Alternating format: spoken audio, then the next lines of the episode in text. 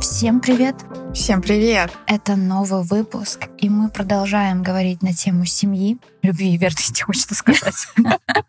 А, на тему семьи, да. И сегодня а, мы поговорим о том, какие параметры семьи существуют, какие кризисы случаются неизбежно практически с каждой семьей, и какие стабилизаторы можно использовать, чтобы сохранять а, брак крепким.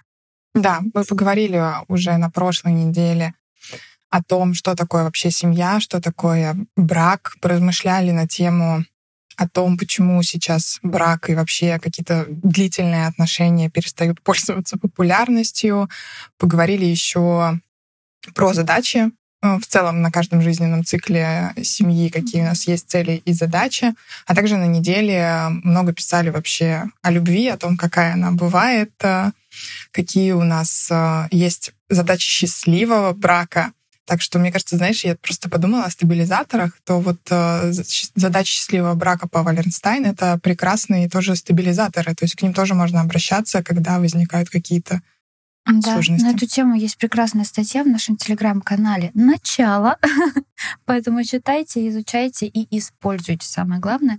И еще хочется сказать в самом начале, что то, о чем мы говорим э, в подкасте, то, какую информацию мы даем, это скорее какая-то средняя э, температура по больнице. Да, потому что понятно, что мир стал шире, и мы понимаем, что пары формируются по-разному, совершенно разные партнеры сейчас, и вообще в целом э, произошло много каких-то исторических, культурных изменений. Да, как пишет Варга, а, что качественные изменения брачных отношений совпали с наступлением новой эпохи, эпохи постмодернизма, которая началась приблизительно в середине XX века. А все мы знаем, что где-то середина 20 века, даже с конца 19-го, начала 20 века многие вещи в мире сильно изменились в виде эмансипации, развития медицины, появления противозачаточных, сексуальной революции, потом еще которые пришли на смену. И все это, безусловно... А, и также, конечно, техническое развитие, появление интернета и больше доступности вообще взаимодействия между людьми. Все это не могло не повлиять на мировоззрение и на то, как в целом Люди объединяются в пары, да, да, и вообще в целом пропало ощущение того, что ну, как не ощущение, а пропала вообще в целом необходимость заводить одного единственного партнера на всю жизнь. Разводы легализовались, пожалуйста, не устраивает что-то, ради бога, я тебя не держу, дверь там. вот. И поэтому, конечно, многое меняется. И сейчас мы тоже, кажется, стоим на пороге глобальных каких-то перемен. Не кажется, а точно. Вот, поэтому куда приведет Что будет дальше? Эта тропинка. Будем... Что будет дальше? Мы будем писать в наших книгах. Да. Почему нет? Итак, придем к параметрам семьи. Да, давай. Вообще, на самом деле, параметры семьи — это то, почему семейные терапевты оценивают состояние семьи. Но мне кажется, что это классная вещь, о которой стоит поговорить, чтобы она стала более популярна, более известна и общедоступна, потому что это важные параметры, на которые стоит обращать внимание в целом а, в любых отношениях и уж точно в семейных отношениях. Эти параметры, они были разработаны аргентинским психотерапевтом Сальвадором Минухиным. Он пишет э, о том, что есть э, несколько параметров, из них два он называет ключевыми. На мой взгляд, я бы даже три называла ключевыми. Но начнем по порядку. Итак, первое — это вообще сплоченность. Это такая степень эмоциональной близости между членами семьи. Это, по сути, э, то, как мы общаемся внутри семьи, какие у нас есть семейные границы, то есть насколько мы открыты э, к миру, насколько мы открыты друг другу внутри семьи, как принимаются решения в нашей семье, какое времяпрепровождение у нашей семьи существует, а также, конечно же, это интересы и отдых. Да, и здесь надо сказать, что сплоченность это такой фактор, который показывает, насколько семья ощущает себя частью, насколько каждый член семьи ощущает себя частью какого-то единого целого. Да, семейная система, так да, называемая. Мы здесь как семья. Да, семья, это очень прикольно. А, и на самом деле есть даже вопросы, на которые можно себе поотвечать, эм, чтобы оценить э, уровень сплоченности вашей семьи, да, это обращаются ли члены семьи за помощью друг другу, чувствуют ли себя члены семьи близкими друг к другу, Предпочитают ли члены семьи общество друзей обществу друг друга? Близки ли члены семьи с посторонними в большей степени, нежели чем с друг другом? О том, как они принимают решения, это советуются. Советуетесь ли вы, когда принимаете решения? Есть ли какой-то способ повлиять уже на принятые решения? Если говорить о времени, о друзьях, об интересах и отдыхах, то это, скорее всего, если у вас вообще э, близкие друзья, и это близкие друзья семьи, то есть такие парные близкие mm-hmm. друзья, или ваши индивидуальные а как у вас принимаются вообще новые, э, новые друзья? То есть если кто-то из пары заводит друзей и приводит его знакомить, приводит ли он знакомить его с семьей? И если приводит, то как это вообще происходит? Часто ли вы собираетесь вместе? Какие у вас есть, не знаю, там, воскресные бранчи, если они вообще в вашей семье? Есть ли у вас какие-то совместные семейные мероприятия, которые приносят удовольствие всем? Я знаю вот, что две мои коллеги, это очень интересно, что у них у обеих, они вот на этом, кстати, и сошлись и сдружились, потому что в обеих семьях была традиция собираться на различные праздники. То есть это ну, дни рождения, Пасха, Рождество, э, Иван Купала, неважно что, они собирались и делали вообще театральные представления, собирались огромной семьей, всякие двоюродные, братья, сестры, друзья туда же приезжали, и они устраивали спектакли. И это так интересно, когда оказалось, что то есть вот два незнакомых друг друга человека встречаются, разговаривают, у их семей очень одинаковое времяпрепровождение. Было бы странно, чтобы они не подружились, конечно, mm, после Да, этого. при таком раскладе. Перейдем к следующему? Да, давай. Следующее — это иерархия. И это, по сути, то, как определяется авторитет, какая власть, да, как принимаются решения и как эти решения влияют э, на, на каждого из членов семей.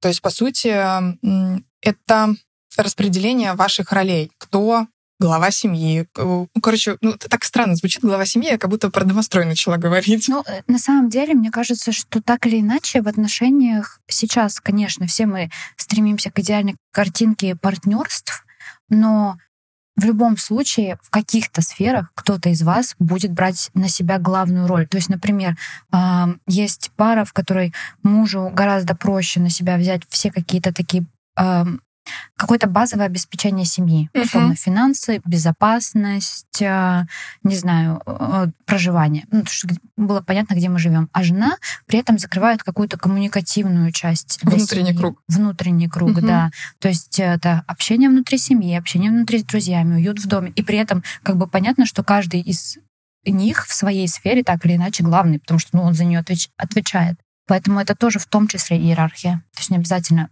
горизонталь, это может быть и какая-то вертикаль очень понятная. И это, кстати, то, о чем бывает очень сложно говорить в парах. А, но это важно проговаривать и понимать, как вы между собой э, распределяете. Это, кстати, может быть и равноправие. А, это тоже иерархия. Это значит, что да. вы стоите на одном уровне.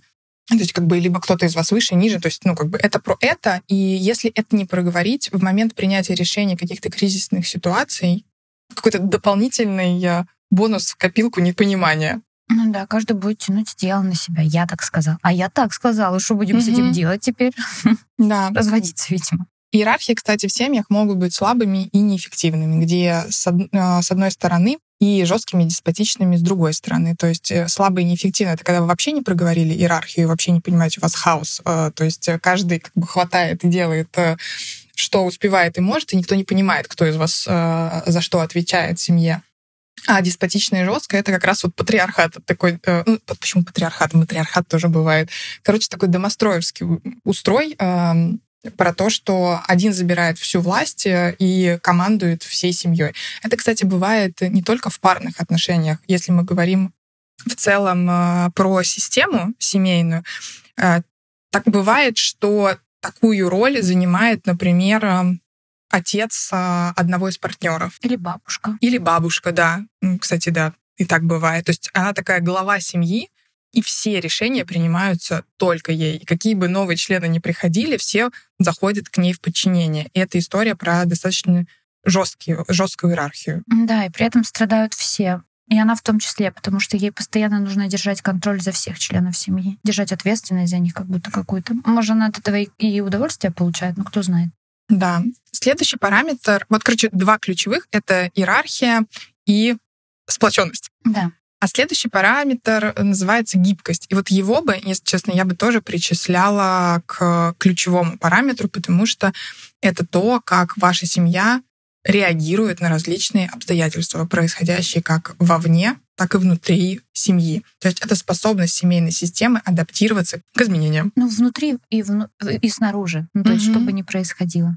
Да, и туда же относится история про лидерство, то есть это очень взаимосвязано с иерархией, про контроль, про дисциплину, про роли и правила. То есть э, насколько вы э, во всех этих э, параметрах можете быть а, гибкими и адаптивными. То есть у вас это либо все очень строго, и у вас есть только один путь решения, либо вы знаете, что можете подбирать различные варианты. Ты знаешь, сейчас подумала, мне пришел в голову пример, когда один из партнеров, например, у него есть очень четкие разделения зон ответственности mm-hmm. в семье, да, и один из партнеров какое-то время выпадает по состоянию здоровья, а, по каким-то командировкам, еще чему. Ну, то есть вот нет у него возможности курировать mm-hmm. его зону ответственности. Условно, вот я э, там в какой-то семье, там муж зарабатывает, основ... ну, муж зарабатывает, жена занимается только домашними делами случается так, что муж заболевает и не имеет возможности работать. А mm-hmm. то, что там ему, например, больничные отчисляют,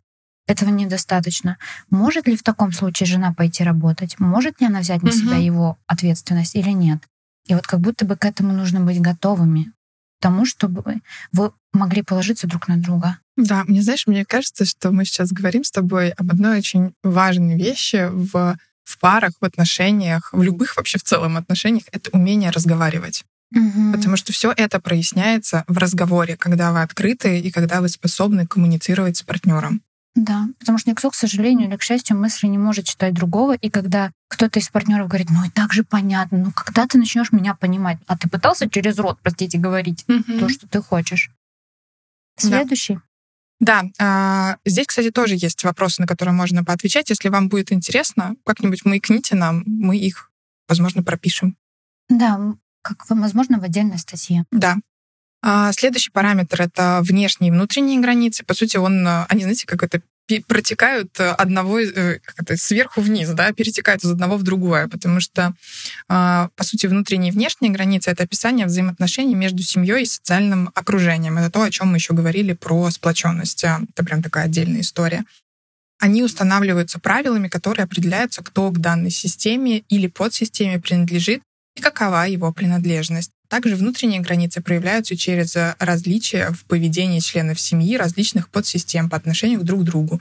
Мне тоже хочется, знаешь, какой-то простой пример привести. Mm-hmm. Например, внешние границы. У нас у всех есть родительские семьи, когда мы входим mm-hmm. в брак. Насколько родительские семьи участвуют в жизни нашей семьи, насколько они могут влиять или не влиять на наши решения. Да когда они приезжают, не приезжают. Ну, то есть вот это вся такая история. А внутренние границы — это, наверное, как раз про внутренние границы каждого отдельного члена семьи? Да, это про внутренние границы пары, то есть как они между собой взаимодействуют. Угу. Следующий параметр — это ролевая структура семьи, но в целом мы о ней, э, мне кажется, уже поговорили, когда говорили про иерархию. Она включает в себя как раз семейные роли. Это функции, э, закрепленные за каждым из членов семьи, то есть кто за что у вас отвечает. И ролевая структура по сути, предписывает э, членам, что, как, когда и в каком последовательности они должны делать. То есть такая система взаимодействия. Мне кажется, знаешь, это напоминает... Почему-то у меня сейчас ассоциация такая пришла, правила эвакуации. Mm-hmm. Ну, то есть вы знаете, если вдруг что-то происходит, кто, за что, как, когда и в какой последовательности, не знаю, принимает решение, кто кого выводит, кто кого спасает и так далее мы закончили про параметры сейчас, mm-hmm. и хочется так резюмировать, сказать о том, что понятно, что это все очень теоретическая история, и вот как мне кажется, мы очень прекрасно закончили предыдущий подкаст про семью фразой, что живите жизнь, друзья, и да. учитесь по ходу чувствования. То есть э, вы можете обговорить что-то, решить так, потом такие, так, не работает, передоговариваемся. То есть это очень, сама по себе тоже очень гибкая структура, но очень важно, чтобы она была. Да, я просто еще хотела сказать, что вот э, условно называемых функциональных семьях, да, как как мы понимаем, что они функциональны? Как раз по одному из параметров это по ролям. Э, и это, по сути, когда роли, совокупность ролей не противоречат э, друг другу. То есть человек может занимать абсолютно разные роли. Муж, отец, сын и так далее. То есть и он в каждой из этих ролей понимает, что он делает и как он э, отвечает э, этой роли что выполнение роли должно обеспечивать удовлетворение потребностей всех членов семьи при соблюдении баланса индивидуальных потребностей, и что соответствие принятых ролей были согласны возможностям личности каждого члена семьи, то есть что он действительно способен справляться с этой ролью, то есть чтобы детей, например, не назначали няньками э, для других детей. Для других детей, потому что это та роль, которую они не в состоянии выполнить пока еще. Ну да, или если жена не может зарабатывать деньги, когда она сидит в декрете, значит, она не может зарабатывать деньги, потому что она сидит в декрете, алло. Или там вообще в целом есть договоренность, что, например, мы зарабатываем поровну, угу. а при этом, ну, как бы все равно все возлагается на мужа, на да. мужчину. То есть это тоже очень такие вещи, с которыми нужно быть внимательным. Да. Ну и, конечно, про то, что говорила Маша, это способность вообще всех членов семьи гибко функционировать в нескольких ролях. Переключаться между ними, знать, где какая роль э, будет уместна. Угу. Поговорим о кризисах. Да, давай. А, существует такая категоризация кризисов как нормативные и ненормативные.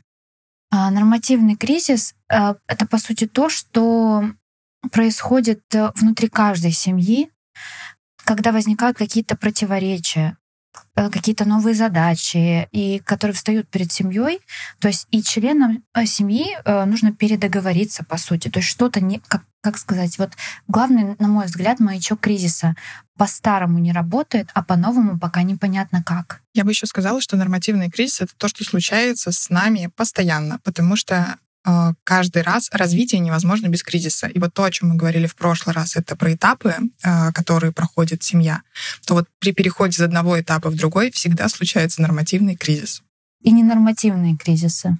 Это кризисы, которые вызваны внешними событиями и обстоятельствами. То есть это может быть развод, это может быть измена, изменение состава семьи туда же, и, но только не связанное с рождением ребенка. То есть это скорее про уход кого-то, про смерть кого-то э, в семье, усыновление приемных детей, это тоже ненормативный кризис.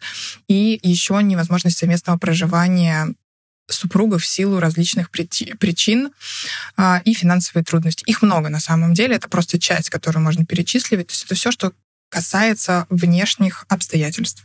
Да, и хочется сказать, что кризисы — это вообще такая тема в психологии, которую каждый а, специалист эм, рассматривают ее под разными ракурсами, и категоризации кризисов э, вообще в целом просто настолько многообразны, точно так же, как и каких-то семейных кризисов.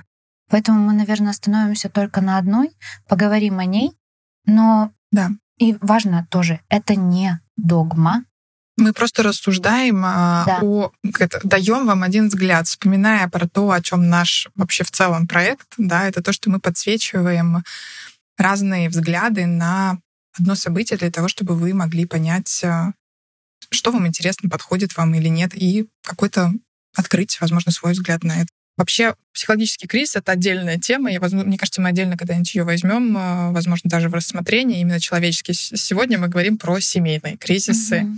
И одной из категоризаций, э, которая была сделана, была сделана сатир она была вообще последовательностью гуманистических представлений в психологии. Это, по сути, Маслоу и Роджерс. И э, очень сильно интересовалась коммуникативными процессами семьи а, и в целом работала с ошибками и сложностями коммуникации. Так вот, она выделила 10 а, семейных кризисов. Первый кризис — это зачатие, беременность и рождение ребенка. Второй кризис — начало освоения ребенком человеческой речи. Третий кризис — ребенок э, налаживает отношения со внешней средой, чаще всего в школе.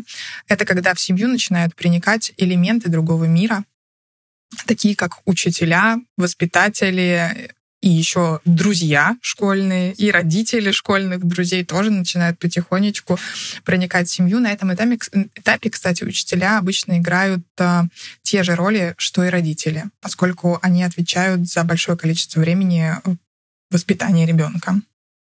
Четвертый кризис — это подростковый возраст ребенка. Но я думаю, с этим кризисом все знакомы, все помнят, э, что это такое и что это на самом деле сложно как для ребенка, так и для семьи э, в целом. Потому что на этом этапе, конечно, происходит, начинает происходить очень важный, необходимый для нас всех процесс сепарации. А, то есть все эти бунты подростковые, которые с нами происходят, со всеми происходят, по сути, предназначены как раз для того, чтобы мы могли отделиться от родительской семьи. Но mm-hmm. это не простой период, это, правда, кризисный период. Пятый кризис — это ребенок становится взрослым и покидает родительский дом в поисках как раз своей независимости и самостоятельности. Этот кризис родителями очень часто переживается как потеря. То есть почему родителям сложно отпустить своих детей? Потому что им кажется, что ребенок фактически умирает. Ну, mm-hmm. то есть э, он уходит в свою другую жизнь, и вообще отпускать детей это сложно, поскольку столько лет, столько сил, э, столько нервов э, было положено, и столько любви было туда вложено, что отпустить э, человека в самостоятельную жизнь и понять, что вы ему больше не нужны. Вот та роль, по крайней мере, в которую вы выполняли для него долгое-долгое время. Надо, наверное, сказать, что не совсем не нужны, они нужны настолько. Роль, роль, вот та роль, которая, да. Э, что он без вас не мог выжить. Да. Вот эта роль уходит. Да. На ее место приходит другая роль тоже очень важное в виде поддержки, и вы как бы и родители навсегда остаются мамами и папами, и их вот эта роль никогда не меняется. Да, и надо сказать, что несмотря на то, что дети уходят из семьи, родители остаются для них какой-то такой очень важной опорой и основой в жизни, э, куда каждому из нас, ну то есть почему, когда мы первые годы студенческой жизни, возможно, не так сильно, но со временем мы все равно начинаем тосковать по родительскому дому. Мы, появляется потребность вернуться в какую-то свою комнату, даже если вдруг она уже перестала существовать в том виде, в котором была, когда вы были ребенком. Но как будто бы вот это вот ощущение, что хоть что-то в мире стабильно и не меняется, оно очень важно. Да. Шестой же кризис — это когда дети, молодые люди женятся, и в семью приходят новые члены семьи в виде партнеров ваших детей. Это достаточно тоже непростой момент. По сути, две системы начинают пересекаться. То есть э, семья там, невестки или жениха э, вашего ребенка приходит и сталкивается с культурой вашей семьи. Приходится заново передоговариваться, какие-то новые правила сочинять, хочется сказать. Да. Открывать для себя вообще другой мир заново. Седьмой кризис — это окончание репродуктивного возраста в жизни женщины.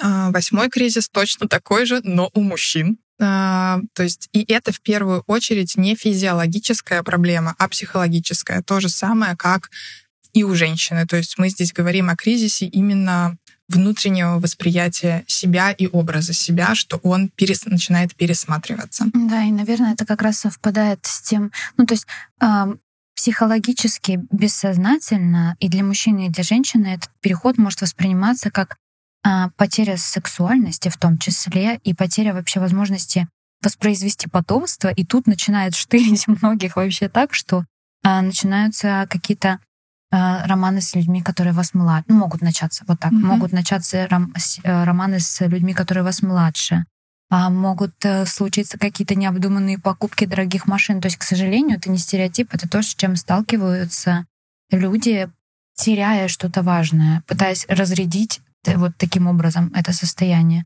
Хотя, возможно, здесь просто идет э, речь о том, что нужно постепенно привыкать к тому, что ты меняешься. Да, ты просто меняешься. То есть, как бы эм, то, что Э, какие-то функции перестают э, работать так же, как и прежде, вообще не означает потерю сексуальности, потерю женственности, мужественности. Это как бы качество из другой сферы вообще абсолютно, но часто они между собой э, как будто бы в нашей голове и в социуме часто это тоже подкрепляется, завязаны между собой. Да. Девятый кризис — это становление бабушками и дедушками. А, на самом деле на этом этапе ждет очень много радостей и проблем тоже ждет очень много, потому что часто бывает, что мы, ну, как бы, становясь бабушками и дедушками, люди понимают, что воспитание, методы воспитания сильно отличаются от методов воспитания своих детей. И здесь возникает много сложностей. Но говорят, что внуки и внучки — это, конечно, отдельная радость, потому что обязанностей меньше, а радости все так же. Да. А, и последний, десятый кризис а, — это смерть одного из супругов а потом и второго. Ну, это, наверное, семья как система, в принципе, сталкивается с большой да. потерей да. Э, родителей. Ну, то есть в данный момент ваши дети перестают как будто бы быть детьми. У меня бабушка сказала как-то фразу, что ты остаешься ребенком, пока живы твои родители. А как вот она потеряла родителей уже в такой прям, ну, то есть не молодой, Мгм. то есть в очень таком зрелом возрасте. Сильно после 50, насколько мне известно, то есть, возможно, в районе 60, насколько я помню. Но при этом она делилась тем, что все еще пока родители были живы, она как-то чувствовала, что вот есть еще кто-то, кто Мгм. мудрее, кто сильнее, условно. То есть вот это вот ощущение, хоть ты взрослеешь и понимаешь, что ты уже такой же взрослый, как твои родители, твои родители далеко не идеальные люди, они такие же люди, но тем не менее возможность эм, а, ну вот найти опору в ком-то, кто помнит тебя совсем малышом. И вообще вот это ощущение, что кто-то помнит тебя маленьким, когда тебе 60 уже, и за твоими плечами жизнь, кажется, что она очень важная. Ну да, да, согласна с тобой полностью. Спасибо, что ты подсветила этот момент, потому что да, я понимаю, что это еще кризис скорее уже сначала для одного партнера, то есть если мы говорим про вот эту парную семью, и при этом это потом кризис еще и для детей, поскольку они начинают осваивать другую роль, то есть они становятся, по сути, главами семей. Ну, хранителями истории. У меня аж Да. побежали в этот Да. момент. Вот такие вот кризисы нам предлагает э, сатир. Хочется тему кризисов завершить вообще какими-то историями, как себя можно поддерживать, да, как э, на что можно опираться, пока мы проходим, э, пока мы живем нашу жизнь, э, грубо говоря. Что скажешь, Маша? Мы выделили примерно три Мгм. категории. А, Первое — это семейные нормы и правила. Когда формируется новая семья, почему важна вот эта вот идея каких-то ритуалов, каких-то общих правил, каких-то общих ценностей, вообще в целом какой-то общности, потому что это как раз то, что нас а, оставля- ну, помогает нам оставаться на плаву, когда весь мир э, трясет, условно. И- Мгм. Или даже просто ваш мир трясет. Вот я сразу мне приходит почему-то пример с малышом. Когда малыш растет, почему очень важно понятное расписание? Потому что так его психика приспосабливается к миру и вообще в целом к взаимодействию. Он понимает, так, ага, плюс-минус. Ему не обязательно знать, что сейчас в 8 часов, мам, где завтрак? Но он это, это в целом психологически как-то воспринимается, и это то, что помогает ему, ну, в общем, взрослеть оставаться каким-то, ну, как-то взаимодействие с миром. Точно так же и ваша семья. а, Опираться, наверное, да, я сейчас поняла то, что как Да. бы, что бы ни случилось, он знает, что в 8 утра у него будет завтрак. Да. Вот, даже если мама там в 7.55 пошла зубы почистить, через 5 минут она вернется. Вот. И точно так же в вашей семье семейные нормы и правила. Первая, э, первая категория стабилизаторов — это то, что какая-то совокупность оснований и требований, на которых строится жизнь семьи. То есть они могут э, касаться как режима дня, так и возможности открыто выражать чувства, Добрый день. А, Отсутствие каких-то правил и норм приводит к хаосу в семейной системе, а, а также представляет какую-то серьезную опасность для психического здоровья членов семьи. То, о чем я как раз говорила. То есть, чтобы ваша психика понимала, что есть какие-то очень важные и понятные штуки, Буллеты и поинты, на да, которые она может семейные нормы и опереться. правила. Да, следующим э, моментом являются семейные ценности. То есть, по сути, это то, во что верит э, ваша семья. Это какие-то идеалы и представления о самой семье, об ее особенностях, которые как-то культивируются, принимаются в, в кругу семьи. И это также служит очень важным фактором регуляции взаимоотношений э, между ее членами. В семье, кстати, могут а, находить отражение какие-то культурные ценности, государственные ценности. А, То есть это могут быть как ваши уникальные и индивидуальные, которые, не знаю, передаются у вас там от бабушек, от дедушек, от прадедушек, от прабабушек. Это те, которые вы придумали а, сами, те, которые родились у вас, какие-то ценности, которые вы будете передавать дальше. Но это также могут быть какие-то внешние ценности, которые вам подходят и с которыми согласны все члены семьи. И вот здесь хочется сказать, что как раз вот когда происходит какой-то серьезный глобальный кризис мировой, вот который Мгм. мы сейчас все переживаем, нет смысла его отрицать, это есть. А многие семейные пары как раз-таки столкнулись с перепроверкой как будто этих семейных ценностей. Очень здорово, если у вас получилось передоговориться, но иногда абсолютно нормально, что у вас не получается этого сделать, и тогда пара просто расходится. Ну, конечно, это не просто, Ценность — это важный параметр, на который мы опираемся всю жизнь. Благодаря этому мы делаем выборы, мы какие-то цели ставим на основе э, этих вещей и супер вообще, когда не супер, а это как, бы, как будто бы очень важно, чтобы ценности в паре совпадали не на все, но какие-то базовые э, были общими. Да. И последнее — это традиции и ритуалы. Мой любимый вообще на самом деле, когда вы придумываете какие-то повторяющиеся действия, имеющие символический смысл для вашей семьи. То есть это какой-то очень важный фактор стабилизации системы, который будет укреплять вашу семью и как-то уменьшать тревогу. да. Э. Это, по сути, то, о чем я рассказывала вот э, про со своих коллег с работы, у которых семьи вот имеют традицию собираться на праздники и делать спектакли. Да, наверное, иногда достаточно даже эм, запланировать себе в какой-то день завтрак. То есть каждое да. воскресенье мы обязательно завтракаем вместе, что бы ни произошло. Я знаю еще очень прикольную традицию. А, не рассказывала одна из блогеров.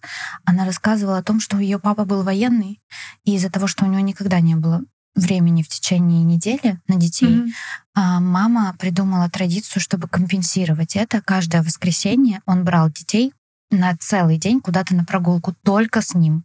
И то есть вот дети таким образом восполняют... То есть в течение недели они так или иначе все равно видели папу с мамой вместе, плюс есть отпуска, mm-hmm. где папа с мамой вместе.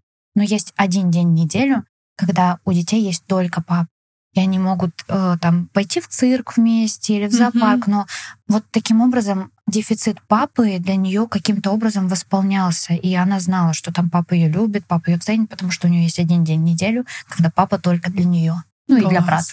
Я еще вспомнила, помнишь, когда мы с тобой э, рассматривали триаду, э, как жизненный э, этап, да, в который проходит семья, то есть когда появляются дети, э, паре очень важно иметь свои ритуалы, чтобы сохранить роль мужчины и женщины, э, и как мужа и жены. То вот здесь вот как раз тоже традиции и ритуалы классно подходят и помогают. То есть вы точно знаете, что, не знаю, там раз в год, в месяц, в неделю, неважно, как вы договоритесь, у вас есть день, неделя, месяц, час, как, хотя час, бы, да, который вы проводите вдвоем, и это ваш ритуал. Да. В общем, ритуалы и традиции сильно поддерживают, потому что семьи с дефицитом этих традиций и ритуалов, как правило, бывают разобщены. Все, я думаю, что на этом все. А, мы постарались как можно подробнее разобрать тему семьи, психологических защит этапов семьи, поговорили о кризисах, поговорили о параметрах, поговорили о том, что помогает держаться семье вместе. На что важно обратить внимание. Да, и мы хотим, ну, давайте так, я хочу, вдруг Лена хочет чего-то другого. Э, э, да, я очень бы хотела, чтобы вы поделились своим каким-то какой-то обратной связью. Пишите письма э, на почту, оставляйте комментарии там, где вам комфортно. Можете писать в директ нам, если у вас есть доступ к нему. Э, ну, в общем, все что угодно. Э, давайте общаться, давайте разговаривать. Да, я тебя полностью поддерживаю, потому что поскольку мы все-таки делаем это и для себя, и для вас, хочется какого-то взаимодействия, чтобы понимать, о том ли мы говорим вообще, как бы интересно ли вам, а, может быть, вы хотите какую-то другую тему подсветить, может быть, вы хотите высказать свой взгляд, нам тоже будет интересно услышать, поскольку мы здесь все про уникальность взглядов, да, и то, что у каждого есть свои ответы, своя способность видеть мир а, как-то по-особенному, то нам будет классно услышать вас. На этом мы заканчиваем. Спасибо и до встречи в следующем подкасте. Всем пока. Пока-пока.